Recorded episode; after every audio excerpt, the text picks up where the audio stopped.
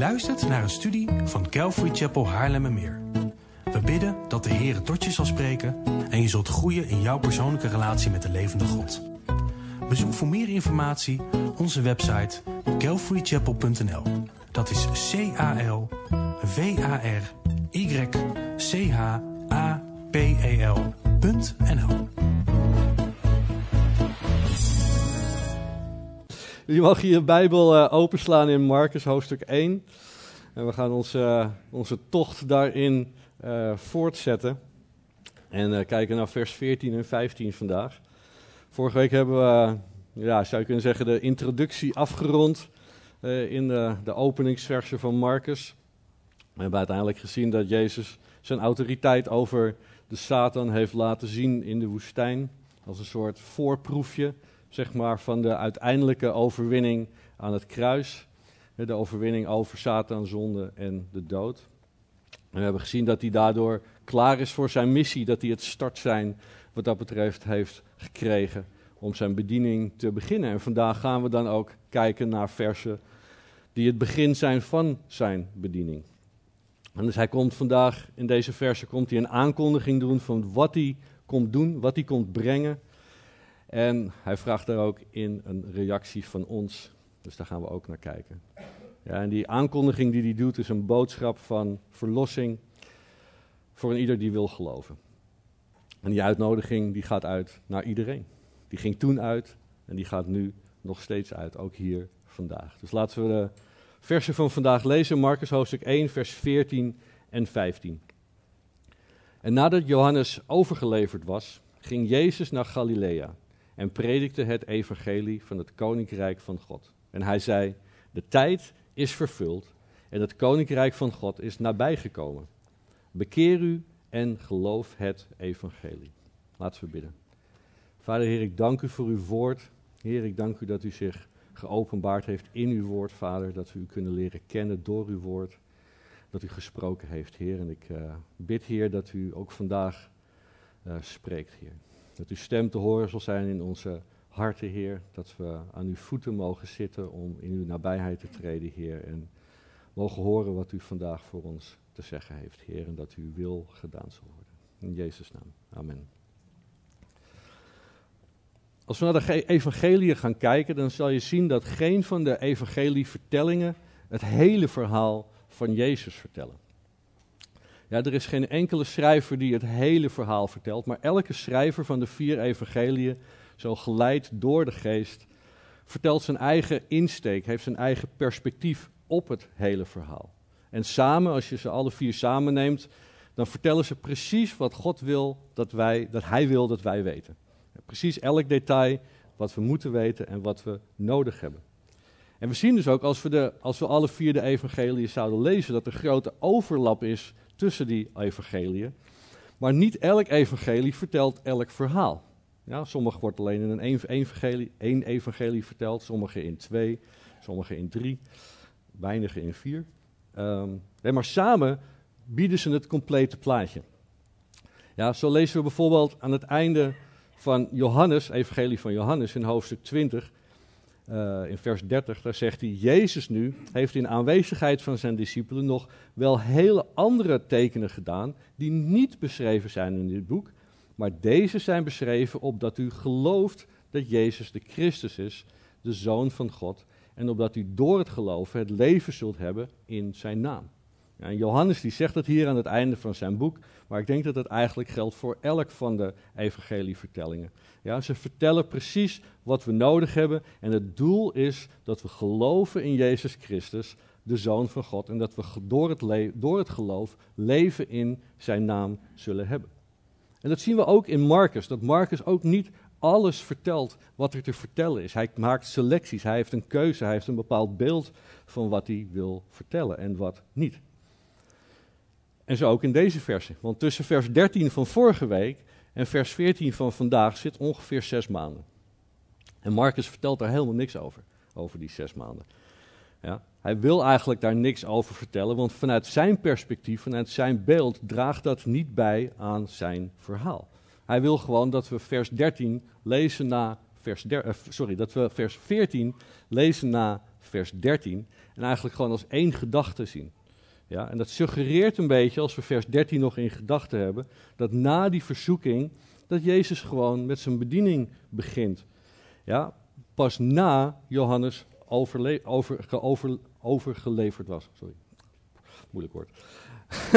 ja, en dat suggereert een beetje, zeg maar, dat Jezus er eigenlijk tegengehouden werd door God om te beginnen met zijn bediening, totdat Johannes de Doper uit de weg was. Dat is het beeld wat Marcus wil creëren door eigenlijk niks daartussenin te vertellen. Maar het is niet dat Jezus niks gedaan had in die zes maanden. Dat hij een beetje in zijn stoeltje in zijn tuin lag van het zonnetje in Israël te genieten.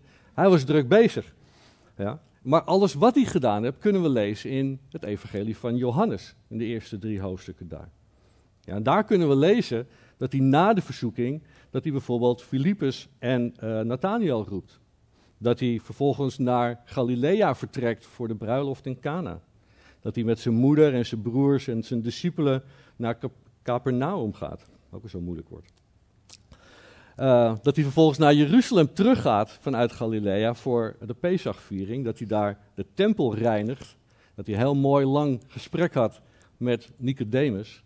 En dat hij vervolgens een tijdje in Judea blijft, in dat gebied rondom Jeruzalem. Om vervolgens veel discipelen te maken en uh, velen tot geloof te zien komen en velen te dopen.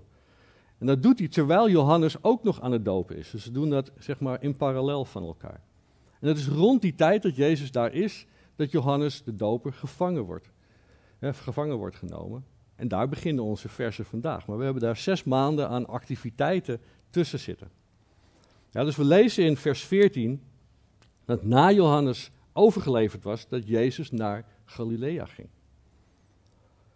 Nou, als we, we hebben hem net gehoord, zeg maar, toen hij op de bruiloft in Cana was, als we dat verhaal herinneren in Johannes hoofdstuk 2, dan zegt hij op een gegeven moment tegen zijn moeder, als hij hem wat vraagt te doen, dan zegt hij, eh, moeder, hij zegt eigenlijk vrouw, maar goed, moeder, mijn uur is nog niet gekomen. Als hij met Nicodemus ontmoet, zeg maar in Johannes hoofdstuk 3, dan is dat een beetje heimelijk in de nachtelijke uren. Ja. Als hij die activiteiten van een paar maanden in Judea heeft, waar hij parallel met Johannes de Doper bezig is, dan doet hij dat in parallel. Hij neemt niet echt de voorgrond, zeg maar, alhoewel we wel een verschuiving zien. Maar nu dat Johannes de Doper gevangen genomen is, is er daadwerkelijk het start zijn van zijn bediening. En heeft hij zijn blik gezet op Galilea. Sterker nog, als we in Lucas zouden kijken, dan lezen we in Lucas 4, uh, eh, vers 14, dat hij door de kracht van de geest terugkeerde naar Galilea.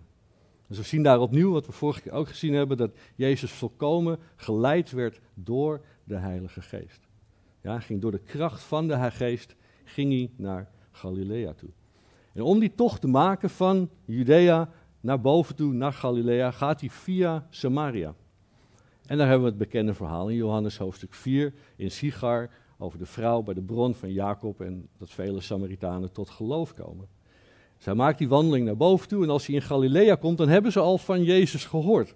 En hoe dat komt is omdat al die mensen die met de Pesachviering in Jeruzalem waren en zagen dat hij de tempel reinigde, dat hebben verteld toen zij weer teruggingen naar huis. Dus hij is al bekend in die regio. En hij gaat in Galilea gaat hij als eerste naar zijn thuisstad toe, naar Nazareth. Maar daar drijven ze hem zijn stad uit, omdat hij op de verkeerde plek, volgens hun dan in ieder geval, de boekrol van Jesaja opende in de synagoge. En vervolgens gaat hij naar Capernaum toe. En daar stonden ze versteld van zijn gezaghebbende onderwijs. Ja.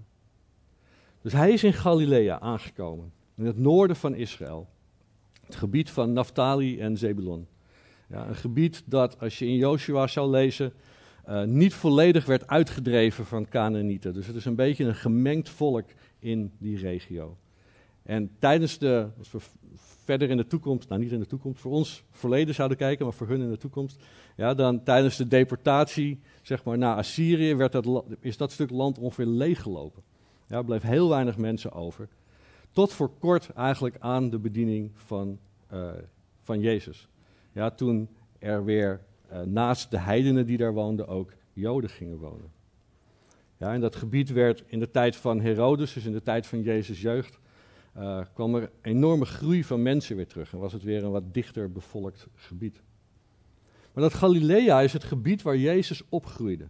Ja, dat was zijn thuis. Dat is ook het gebied waar het merendeel van zijn discipelen vandaan kwamen, of waar zijn discipelen woonden. Het is het gebied waar hij het meeste van zijn bediening uh, doet. Het is het gebied waar hij eigenlijk de meest positieve reacties krijgt op zijn boodschap. Ja, het is zijn thuis, het is zijn uitvalsbasis. En uh, de grootte van dat gebied, of de grootte is niet helemaal duidelijk. Er zijn wat, wat, meningsverschillen met factor 10 tussen, dus ik ga daar niks over zeggen. Maar het is niet helemaal duidelijk hoe, hoeveel mensen daar precies woonden. Maar in ieder geval is het diep in het noorden, ver weg van Jeruzalem. Ik denk ver weg van het religieuze en misschien wel corrupte Jeruzalem, zeg maar, als we daar naar kijken. En een gebied waar hij veel mensen kan bereiken. En tegelijkertijd ook nog dichtbij zijn thuisstad. Misschien voor wat middelen die hij wilde hebben en ondersteuning in zijn bediening. Dus hij is daar in dat Galilea en hij predikte, staat er het evangelie van het koninkrijk van God. En hij zegt, de tijd is vervuld. En het koninkrijk van God is nabijgekomen. Diezelfde tekst kunnen we lezen in Matthäus vers, uh, hoofdstuk 4, vers 17. Daar staat ook, vanaf toen begon Jezus te prediken en te zeggen, bekeer u, want het koninkrijk der hemelen is nabijgekomen. Ja, Jezus predikte het goede nieuws.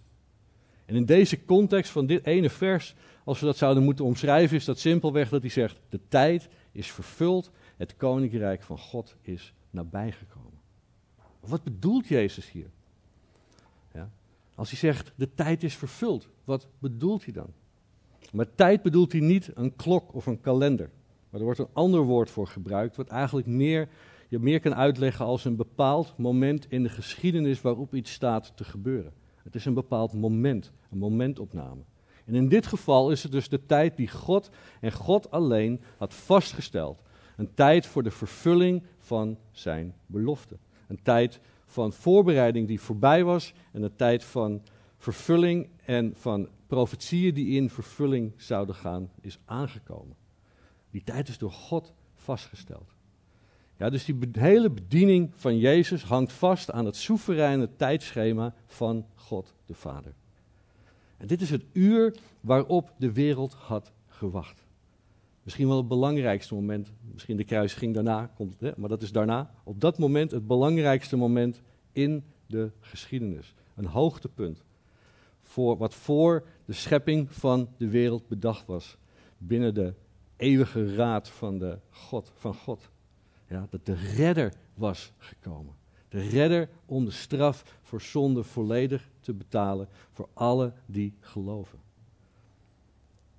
Paulus zegt in Gelaten hoofdstuk 4, vers 4. Maar toen de volheid van de tijd gekomen was, zond God zijn zoon uit. Geboren uit een vrouw, geboren onder de wet, om hen die onder de wet waren vrij te kopen. Omdat wij de aanneming tot kinderen zouden ontvangen. Dus met andere woorden, de komst van Jezus en de start van zijn bediening is niet een soort toevallige gebeurtenis, maar is specifiek gepland. Het exacte moment is daar. De volheid van de tijd was gekomen voor Jezus. En het is God zelf die zijn zoon uitstuurt. Ja? Dus niet een plaatsvervanger, maar het is de zoon van God zelf, oftewel God zelf, de vlees geworden God in de persoon van Jezus Christus. En wat we vorige week ook hebben gelezen, ja, is dat als Jezus komt, dan is hij volledig God, volledig mens, onscheidbaar verenigd in één persoon. Ja, dus Jezus komt. Hij is niet alleen een mens, ja, niet volledig mens, niet alleen volledig mens zoals wij, maar hij is ook een Jood. Ja, onder de wet geboren, om zodanig de wet te vervullen, om ons te verlossen, zodat we kinderen van God kunnen worden. Dit is de tijd die vervuld is. Dit is het moment dat aangebroken was. En waarom dit de juiste tijd is, kunnen we niet echt beantwoorden. Dat is alleen voor God duidelijk waarom exact dat moment. Maar je zou misschien kunnen nadenken dat er op dat moment in ieder geval vrede was in het Romeinse Rijk. En dat de Romeinen een heel wegennet hadden aangelegd, waardoor steden, hè, ver, plekken die ver weg waren, voorheen duidelijker en makkelijker te bereiken waren. En ook veiliger te bereiken waren. We kunnen ook zeggen dat de Grieken daarvoor een taal hadden hun taal hadden geïntroduceerd, waardoor er één taal gesproken werd door, over een heel groot gebied, waardoor het makkelijker was voor het evangelie om te verspreiden. Kan een reden zijn geweest, we weten het niet. Ja. Maar we zien dat de tijd vervuld is. En wat is daar denk ik zo mooi aan, is omdat de Joden eeuwenlang hadden gewacht op die Messias. Maar Gods timing is perfect. Jezus kwam niet vlak na of vlak voor het ballingschap. Jezus kwam niet vlak voor of na de profeten. Maar hij kwam precies op tijd. Geen seconde te vroeg, geen seconde te laat. Wij kunnen ons misschien ook afvragen: wanneer gaat God ooit reageren op onze gebeden? Wanneer gaat God ooit verandering brengen in onze situatie? Wanneer gaat God ooit, vul maar in. Ja. Zijn timing is altijd perfect. Ja. Misschien is de tijd nog niet vervuld voor het verhoren van die gebeden. Want God komt op het juiste moment en hij zal reageren. De vraag is of we in die tijd wachten op zijn timing. Of we vertrouwen in wie hij, wie hij is en dat we weten dat hij het beste met ons voor heeft. Dus de tijd is vervuld, zegt Jezus. En het koninkrijk van God is nabij. Wat betekent het nou dat het koninkrijk van God nabij is? Wat is dat en hoe is het nabij gekomen? Dat is geen makkelijke vraag. Sterker nog, een hele complexe vraag, heb ik uh, uitgevonden in mijn voorbereiding. Um, ik ga proberen daar wat over te zeggen. Maar ik wil echt proberen om in een soort vogelvlucht en heel hoog over daar dingen over te zeggen. En uh, mocht je dan meer, dan is misschien een mooie uitnodiging voor gesprekken daarna. Laat ik het, laat ik het zo zeggen. Want dat is, uh, ja, ja, mocht je daar vragen over hebben, dan is daar een uitnodiging. Dus ik wil kijken zeg maar, naar het koninkrijk van God en wat het is en hoe het nabijgekomen is. En ook hoe we zeg maar, kunnen inzien hoe het voor de toehoorders toen in de tijd van Jezus gehoord werd. Ja, en wat het ook voor ons betekent als wij deze woorden nu horen. Nou, het thema van de koninkrijk van God lees je eigenlijk door heel Gods woord heen. Vanaf Genesis tot en met openbaring. En je zou kunnen zeggen dat het stap voor stap op verschillende manieren ontvouwen wordt. Op verschillende plekken, op verschillende manieren. Maar het laat zien dat alleen God de soevereine autoriteit heeft. En dat het laat zien dat Hij het recht heeft om te regeren. Ja. En dat begint in Genesis. En dat eindigt uiteindelijk met de heerschappij van Jezus als koning der koningen en heer der heren in openbaring. Maar als we helemaal teruggaan naar het begin, dan zien we dat het koninkrijk van God in de hemelen is, bij God is. Ja, we lezen bijvoorbeeld in Psalm 103, vers 20. Daar staat: Loof de Heere, u zijn engelen, sterke helden, die zijn woord uitvoeren, gehoorzaam aan het woord dat hij spreekt. Loof de Heere, al zijn legermachten, dienaren van hem, die zijn welbehagen doen. Loof de Heere, al zijn werken op alle plaatsen van zijn heerschappij. Dus we lezen hier over engelen die geschapen zijn als zijn onderdanen, maar ook geschapen zijn als bestuurders van zijn koninkrijk. Zij doen het werk van God, zij voeren zijn woord uit. Ja, en ze zijn verdeeld in verschillende rangen en groepen, met verschillende verantwoordelijkheden, maar ze zijn dienaren van God en ze zijn aanbidders van God. En God zien ze als soevereine autoriteit. Ze zien God als hun koning. En er is perfecte harmonie. Maar dan komt er oppositie. Dan komt er rebellie. Ja, we zien dat, zoals hij genoemd wordt in Jesaja, hoofdstuk 14 uit mijn hoofd, de morgenster, de zoon van de dageraad, die tegen de soevereine autoriteit van God ingaat. Die het recht van God om te regeren verwerpt en geen onderdaan meer wil zijn van hem en zijn koninkrijk. Hij wil zijn eigen valse koninkrijk opzetten. Geheel met gevallen engelen, met zichzelf als koning. Dus je ziet het resultaat ervan dat er twee koninkrijken zijn in de hemelse gewesten. Aan de ene kant het tijdloze koninkrijk van God met al zijn engelen. En aan de andere kant het geschapen koninkrijk van Satan met zijn gevallen, gevallen engelen. En die twee koninkrijken zijn tegengesteld aan elkaar en nooit in overeenstemming met elkaar. En vervolgens creëert God hemel en aarde. We lezen in Jesaja 45, vers 12. Daar staat, ik heb de aarde gemaakt en ik heb de mens daarop geschapen. Ik ben het. Mijn handen hebben de hemel uitgespannen en aan heel zijn sterrenleger geef ik mijn bevelen. Zij heeft de aarde geschapen daarna als manifestatie van zijn soevereine wil om zijn doeleinden uit te werken. En hij heeft de mens geschapen om te regeren en een reflectie te zijn van Gods autoriteit op aarde. Met het Hof van Ede, zeg maar, als zijn koninkrijk. En vervolgens ontstaat er op een gegeven moment een test. Ja, een test van gehoorzaamheid van de mens aan de autoriteit van God. En de mens doorstaat die test niet. Ja, ze worden getest door Satan, ontstaan, doorstaan die test niet. En dus er ontstaan twee koninkrijken, wat dat betreft, op aarde. Vanwege zonde. En de zonde creëert afzondering van God, verzorgt verwijdering uit zijn koninkrijk. En Adam en Eva worden onderdeel van Satans koninkrijk. En vervolgens iedereen die uit Adam geboren is, is automatisch onderdeel van dat koninkrijk. Dus we zien twee koninkrijken die in parallel op aarde zeg maar, zichzelf verder ontstaan en ontplooien. Maar we zien ook in Genesis hoofdstuk 3 dat God zijn gezag demonstreert en oordeel uitspreekt over aarde, over Satan, over de mensheid, met een belofte dat er iemand zou komen die dat oordeel zou uitvoeren. En dat er iemand zou komen die de onderwerping aan Satan van de mens zou herstellen. We een sprongetje maken naar voren, dan zien we dat God zich openbaart aan Abraham. En dat hij door hem zijn koninkrijk op aarde zal vestigen. En hij maakt een onvoorwaardelijk verbond met hem. Lees in Genesis 17, vers 7. Ik zal mijn verbond maken tussen mij, u en uw geslacht na u, al hun generaties door, tot een eeuwig verbond, om voor u tot een God te zijn en voor uw nageslacht na u. Dus Abraham wordt groot, wordt een groot volk, het volk Israël. En God maakt een verbond met zijn volk, in, met Mozes, en geeft zijn volk wetten.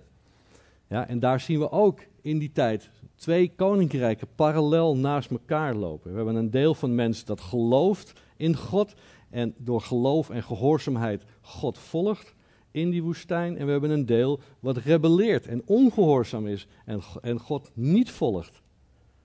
Ja? Die in een ander koninkrijk zitten. Als we het doorlezen en we komen uiteindelijk in Samuel terecht, door al Joshua en door Richter heen, waarvan alles gebeurt komen bij Samuel. In de tijd van Samuel wil het volk niet eens meer God als koning hebben. Maar willen ze hun eigen koning hebben, net als alle volkeren om hun heen. En dat doet God. En daar staat dat toe. Je krijgt, je krijgt Saul als koning. En vervolgens krijg je David als koning. En door David maakt hij wederom een onvoorwaardelijk verbond. Ja, zegt in 2 Samuel 7, vers 16: Uw huis en uw koningschap zullen voor uw ogen voor eeuwig vaststaan uw troon zal voor eeuwig zeker zijn.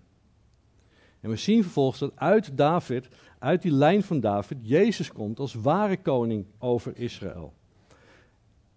En dat het, het koningschap uiteindelijk een letterlijke vervulling gaat krijgen hier op aarde. Dat Jezus de koning der koningen is en de heer der heren.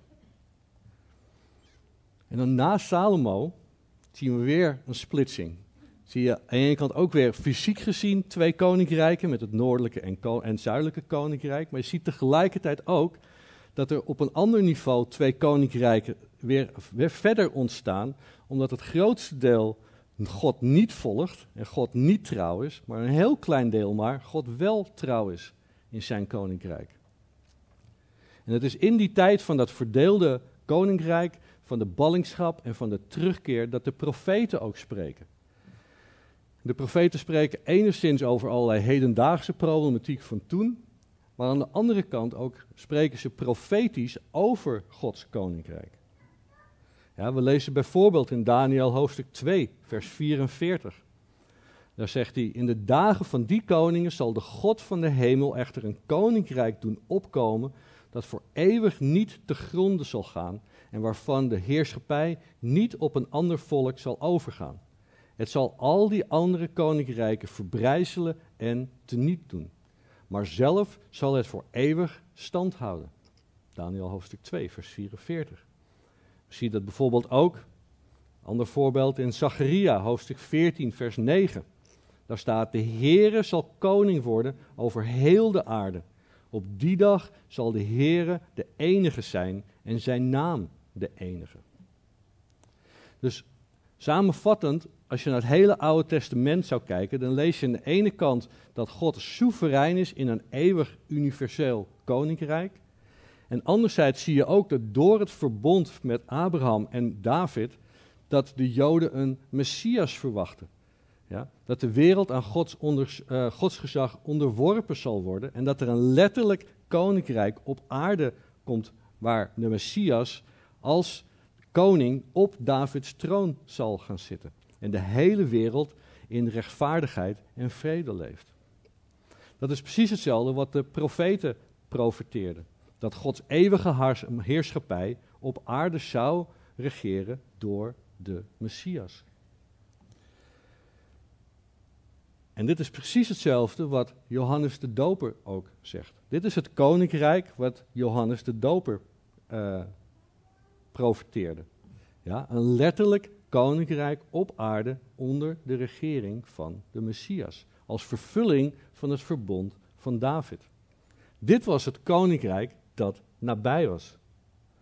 Dit was wat het volk aanzette om in grote getalen zich te laten bekeren en dopen door Johannes. En dit was ook het koninkrijk wat Jezus verkondigde. Maar we zien dan in de tijd van Jezus, als we naar Matthäus 11 en 12 zouden gaan, dat de leiders de Messias afwijzen. Ja, dus het koninkrijk afwijzen. Het volk was bereid te geloven en Jezus als Messias aan te nemen, maar de leiders wilden dat niet. Die kwamen met een alternatieve verklaring voor wie Jezus was. En dat hij niet de Messias was, maar dat Jezus letterlijk uit de hel kwam en zijn macht kreeg van Satan. Ja, we lezen dat in hoofdstuk 11 en 12 van Matthäus. En dus Jezus, Jezus trok zijn aanbod van het koninkrijk in en kondigde oordeel aan over die generatie. En het resultaat ervan is dat er een geestelijk koninkrijk kwam. Een tijdelijk geestelijk koninkrijk tussen de tijd van de afwijzing van Jezus helemaal naar de toekomstige tijd als Israël de Jezus als Messias weer gaat aannemen bij zijn wederkomst. Ja, en dat is dan, en in die tijd zet Jezus zijn geplande koninkrijk op. We kunnen lezen over dat geestelijke koninkrijk in Matthäus hoofdstuk 13, met alle gelijkenissen die daar zijn. En dat is ook het koninkrijk waar wij momenteel mee te maken hebben. Een geestelijk koninkrijk. Voor ons als wedergeboren christenen met zijn we het lichaam met Jezus als het hoofd. En mogen we alle geestelijke zegeningen van het nieuwe verbond ervaren, wat uiteindelijk ook voor Israël bedoeld is. En wij hebben nu al een nieuw hart gekregen en zijn geest in ons gekregen, zodat we hem kunnen gehoorzamen in geloof. Maar er is een tijd die er gaat komen waarop dat geestelijke koninkrijk opgenomen gaat worden en verplaatst gaat worden naar het, naar het huis van de Vader. En dat God zich weer met Israël gaat bezighouden. En dat er verdrukking gaat komen en dat in grote getalen het volk zich gaat keren naar Jezus als Messias. En dat Jezus gaat terugkeren op aarde en dat er een duizend jaar vrederijk komt. Waar Jezus, zittend op de troon van David vanuit Jeruzalem, de hele wereld onder zijn heerschappij zal hebben. En elke knie zal buigen en elke tong zal beleiden dat Jezus Christus de Heer is. En dat zal laten zien dat Satan de bedrieger is. Het zal laten zien dat zijn koninkrijk vals is. En dat God alleen soeverein is. En dat God alleen het alleenrecht heeft om te heersen. Het alleenrecht heeft om gehoorzaam te worden en aanbeden te worden. En na de ultieme overwinning op Satan in Openbaring hoofdstuk 20 zullen we zien dat God zijn laatste en eeuwige koninkrijk komt inluiden met een nieuwe hemel en een nieuwe aarde en als God voor eeuwig zijn altijd zal regeren. Dus het is met deze context dat we onze versen vandaag moeten lezen. Dus ook voor ons betekent het dat de tijd vervuld is. Maar op een andere manier. Ja? Want Jezus heeft zijn werk al aan het kruis volbracht. Maar de tijd is vervuld dat Jezus hier is. Ja, voor ons. En dat koninkrijk van God is ook voor ons nabijgekomen, want het geestelijk koninkrijk is hier. En dus de oproep van Jezus toen geldt net zo voor ons nu. En die oproep van Jezus is een oproep en die zegt: bekeer u en geloof het evangelie. En dat is dezelfde boodschap die Johannes de Doper bracht. En die boodschap brengt Jezus ook. En als je in handelingen zou lezen, dan is dat dezelfde boodschap die daar gebracht wordt. En die boodschap wordt nu nog steeds gebracht. Want nu staan nog steeds de deuren van Gods koninkrijk wagenwijd open. En er is slechts één persoon waardoor we in dat koninkrijk kunnen komen. En dat is Jezus Christus. We kunnen in, in Colossense hoofdstuk 1 vers 13 lezen, als Paulus het heeft over die mensen die in dat koninkrijk zitten. Hij zegt, hij heeft ons getrokken uit de macht van de duisternis en overgezet in het koninkrijk van de zoon van zijn liefde. Dus de enige manier om tot dat koninkrijk te komen is door bekering en geloof. De enige persoon door wie je in het koninkrijk kan komen is door Jezus Christus.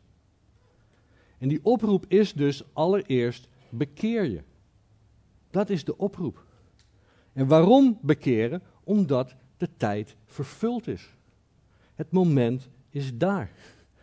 Ja, er is geen tijd meer om te verliezen. Het is nu dat het moment is aangebroken en de terugkeer van Jezus is aanstaande en kan elk moment gebeuren. De tijd is vervuld. Dus wacht niet langer.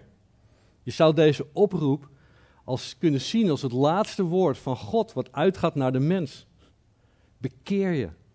Het zijn de laatste dagen. Het is misschien wel het laatste uur. Dus gehoor geven aan die oproep tot bekering is letterlijk van levensbelang. En de vraag is dus: kies je voor Gods koninkrijk of kies je ervoor om in Satans valse koninkrijk te verblijven? En dat bekeren is letterlijk, het woord betekent letterlijk van gedachten veranderen. En in de context van Gods woord is het dus onze gedachten veranderen over God en ons terugkeren naar Hem. Dus dat betekent compleet een andere richting geven aan ons leven. Het betekent niet langer de waarheid onderdrukken dat God er is. Het betekent niet langer de waarheid onderdrukken wie God is. Het betekent Hem erkennen voor wie Hij is. Niet langer de leugen geloven dat er geen schepper is. Niet langer geloven dat de schepping aanbeden moet worden. Maar dat we wederom de schepper boven de schepping aanbidden en alle eer geven. Dat betekent onszelf niet langer overgeven aan de begeerte van ons hart. Het betekent onszelf niet langer overgeven aan schandelijke hartstochten, zoals Paulus zegt. Het betekent onszelf niet langer overgeven aan allerlei ongerechtigheden. Het betekent onze gedachten veranderen over in welk koninkrijk we willen verkeren en dat we kiezen voor Gods koninkrijk. Het betekent dat we onze gedachten veranderen over in wiens aanwezigheid we willen zijn en dat we ervoor kiezen om in Gods aanwezigheid te willen zijn. Het betekent dat we niet langer zonder Gods aanwezigheid willen leven. De tijd is nu. Het moment is nu. Dus neem die beslissing vandaag en stel het niet langer uit. Die boodschap van bekering is geen populaire boodschap. Ook nu niet. Toen ook niet, nu ook niet. En we kunnen naar een aantal redenen kunnen we kijken, zeg maar, waarom dat geen populaire boodschap is als we over bekering horen. En ik denk dat een van de redenen is, is dat we, als we een boodschap van bekering horen, dat we de neiging hebben om ineen te krimpen. Omdat die oproep zo vaak komt in de vorm van verwijt en schuld. Je bent schuldig, ja, dus bekeer je. Krimpen we ineen. Maar ik denk als je naar de oproep simpelweg kijkt, zegt Jezus gewoon simpelweg: Ik nodig je uit om van loyaliteit te veranderen. Om niet langer voor die, dat te kiezen, maar voor mij te kiezen. Dus we hoeven niet ineen te krimpen. Het is een verandering, een verschuiving van loyaliteit waar Jezus om vraagt. Tweede reden kan zijn is dat we, als we een boodschap van bekering horen, dat we de neiging hebben om boos te worden of beledigd te worden. Ja. Hoe durft iemand ons te vertellen dat we moeten veranderen? En dat we ons moeten bekeren? Ja. Maar vaak is het zo dat we onszelf niet als schuldig of als zondig zien. Niet willen zien of misschien niet durven zien. Dat we dat niet onder ogen durven te komen. En we willen dus al zeker niet dat iemand anders ons daarop wijst. Maar het probleem is dat als we de daadwerkelijke situatie niet onder ogen komen, kunnen we ook geen verantwoordelijkheid afleggen of voelen daarvoor. En kunnen we dus ook niet toegeven dat we een probleem hebben. En kunnen we dus ook niet op onze knieën tot God komen voor de oplossing. Maar de werkelijkheid is dat we een probleem hebben. Dat we zondig zijn. Dat we schuldig zijn. En pas als we dat onder ogen durven komen en willen komen, dan kunnen we pas naar God gaan. Derde reden kan zijn is dat we, en deze cultuur zeker momenteel, een zeer oppervlakkige kijk hebben op zonde. Ja, vaak zien we zonde niet eens meer als zonde benoemd worden.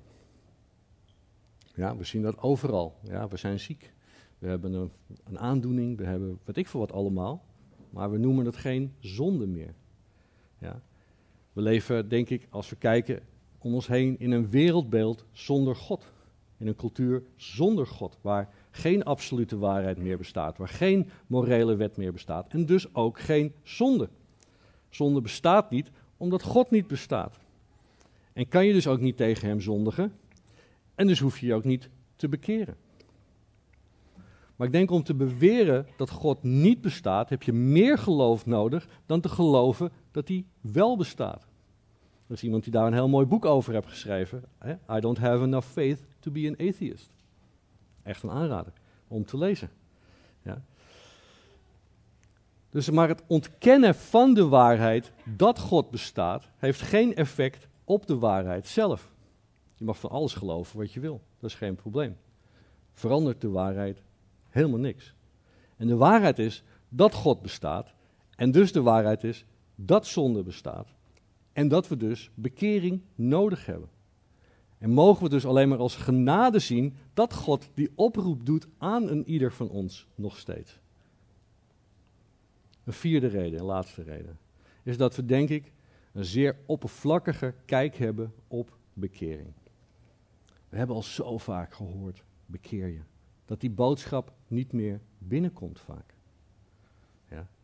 Onze menselijke, zondige natuur, die zo ondergedompeld is in de wereld en wat de wereld biedt, geeft ons maar al te graag een soort, zeg maar, een soort stevige vaccinatie tegen dat woord bekering, tegen die boodschap van bekering. Ja, en we zijn erg bestemd als mens tegen die boodschap.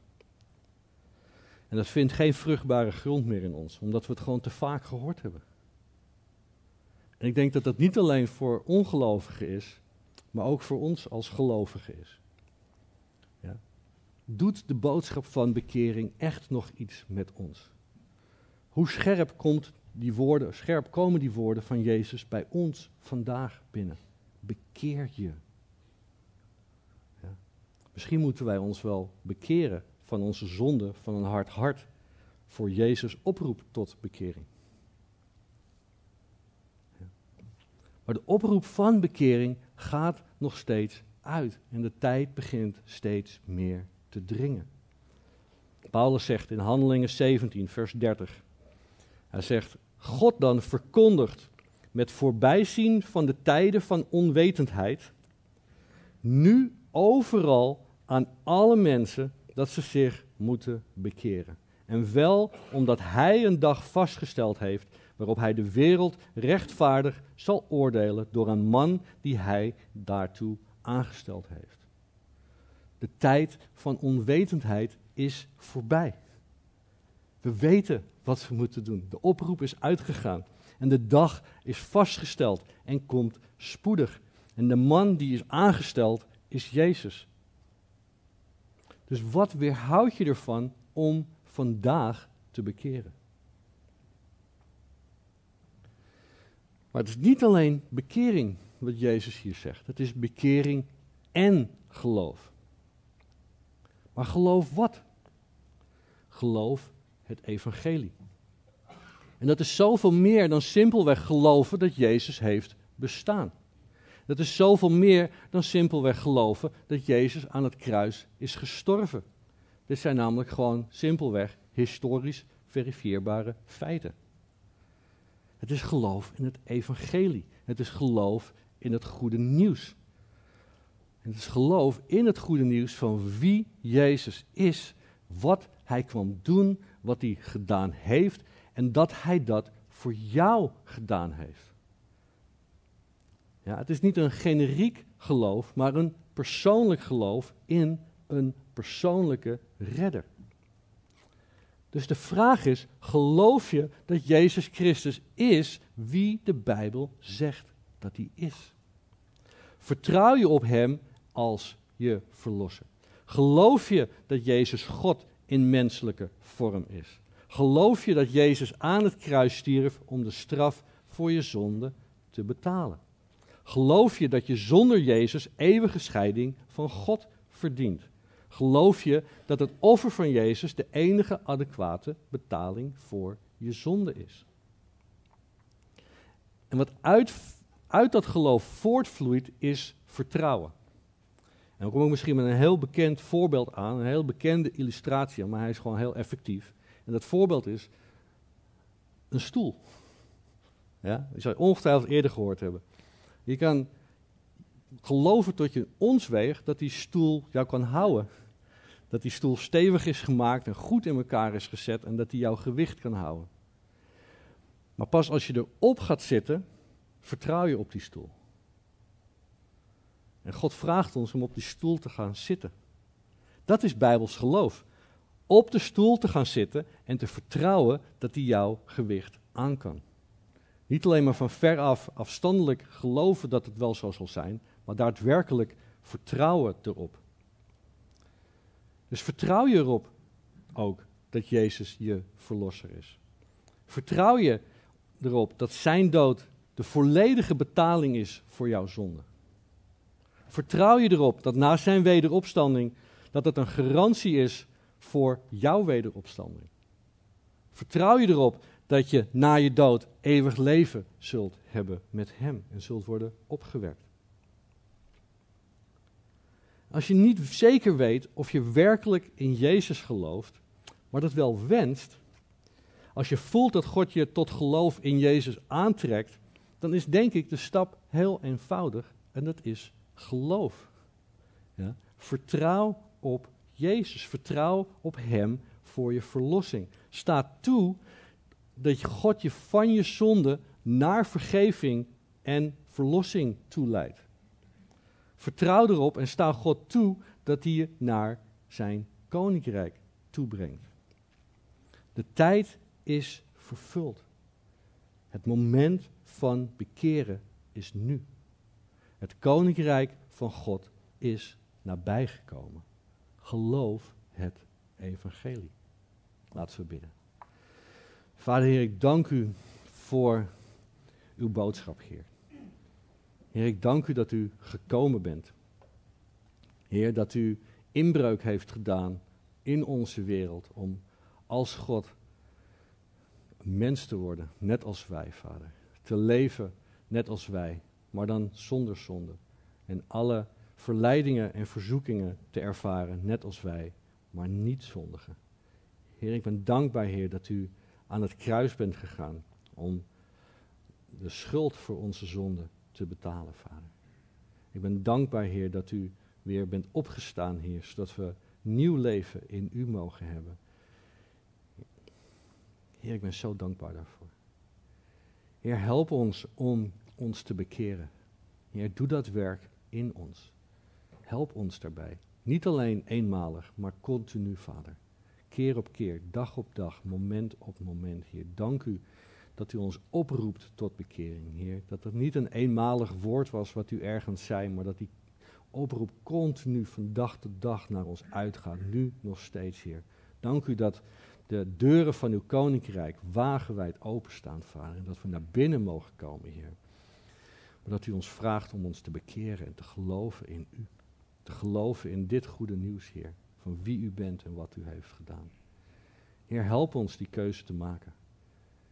Heer, help ons om op u te vertrouwen, Vader. Dag in, dag uit. Heer, ik ben dankbaar voor uw koninkrijk. Heer, en ik kijk ook uit naar het koninkrijk wat gaat komen. Heer, dat u daadwerkelijk op aarde zal regeren. Dat we daadwerkelijk in u, bij u mogen zijn. Voor eeuwig en altijd, Heer. In uw aanwezigheid. Om alle eer en glorie aan u te geven, Heer. Heer, maar voor nu help ons om in dit koninkrijk te zijn, Heer. Help ons om uh, daarin gewoon uw wil te doen. Gehoorzaam te zijn aan u, Heer, omdat we de geest in ons hebben, Vader. Heer, en laat die geest ook daadwerkelijk in ons spreken, Heer. Laat dat niet een theologisch feit zijn of iets dergelijks, alleen maar, Heer, maar ik bid dat we dagelijks de geest mogen ervaren in ons leven. Heer, dat hij ons aanstuurt en oproept en langs zij komt, Heer. En ons altijd maar weer continu, continu op U focust, Heer. Ons weer met een neus in de goede richting zetten en naar U doet kijken, Vader. Heer, ik bid voor bekering. Heer, ook in ons leven. Ook in mijn leven, Vader. Er is zoveel nog om van te bekeren, Heer. En ik bid dat U dat in ons bewerkstelligt, Vader. Heer, ik bid dat we dankbaar mogen zijn, Heer. Dat we echt met dank mogen kijken naar de genade die U continu over, u, over ons uitstort, Heer. Maar Heer, U roept ons op om te bekeren en te geloven, Heer. En uh, ja, doe dat in ons. Doe dat in ons vandaag, doe dat in ons nu. Doe dat in ons morgen als we weer opstaan en een nieuwe week beginnen, Heer. Maar doe dat werk in ons, Heer. In Jezus' naam. Amen. De band zal weer naar voren komen voor een aantal liederen. Er zullen ook een aantal mensen aan de achterkant staan uh, voor gebed.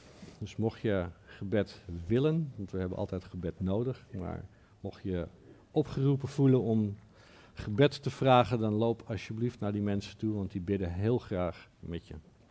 Dankjewel.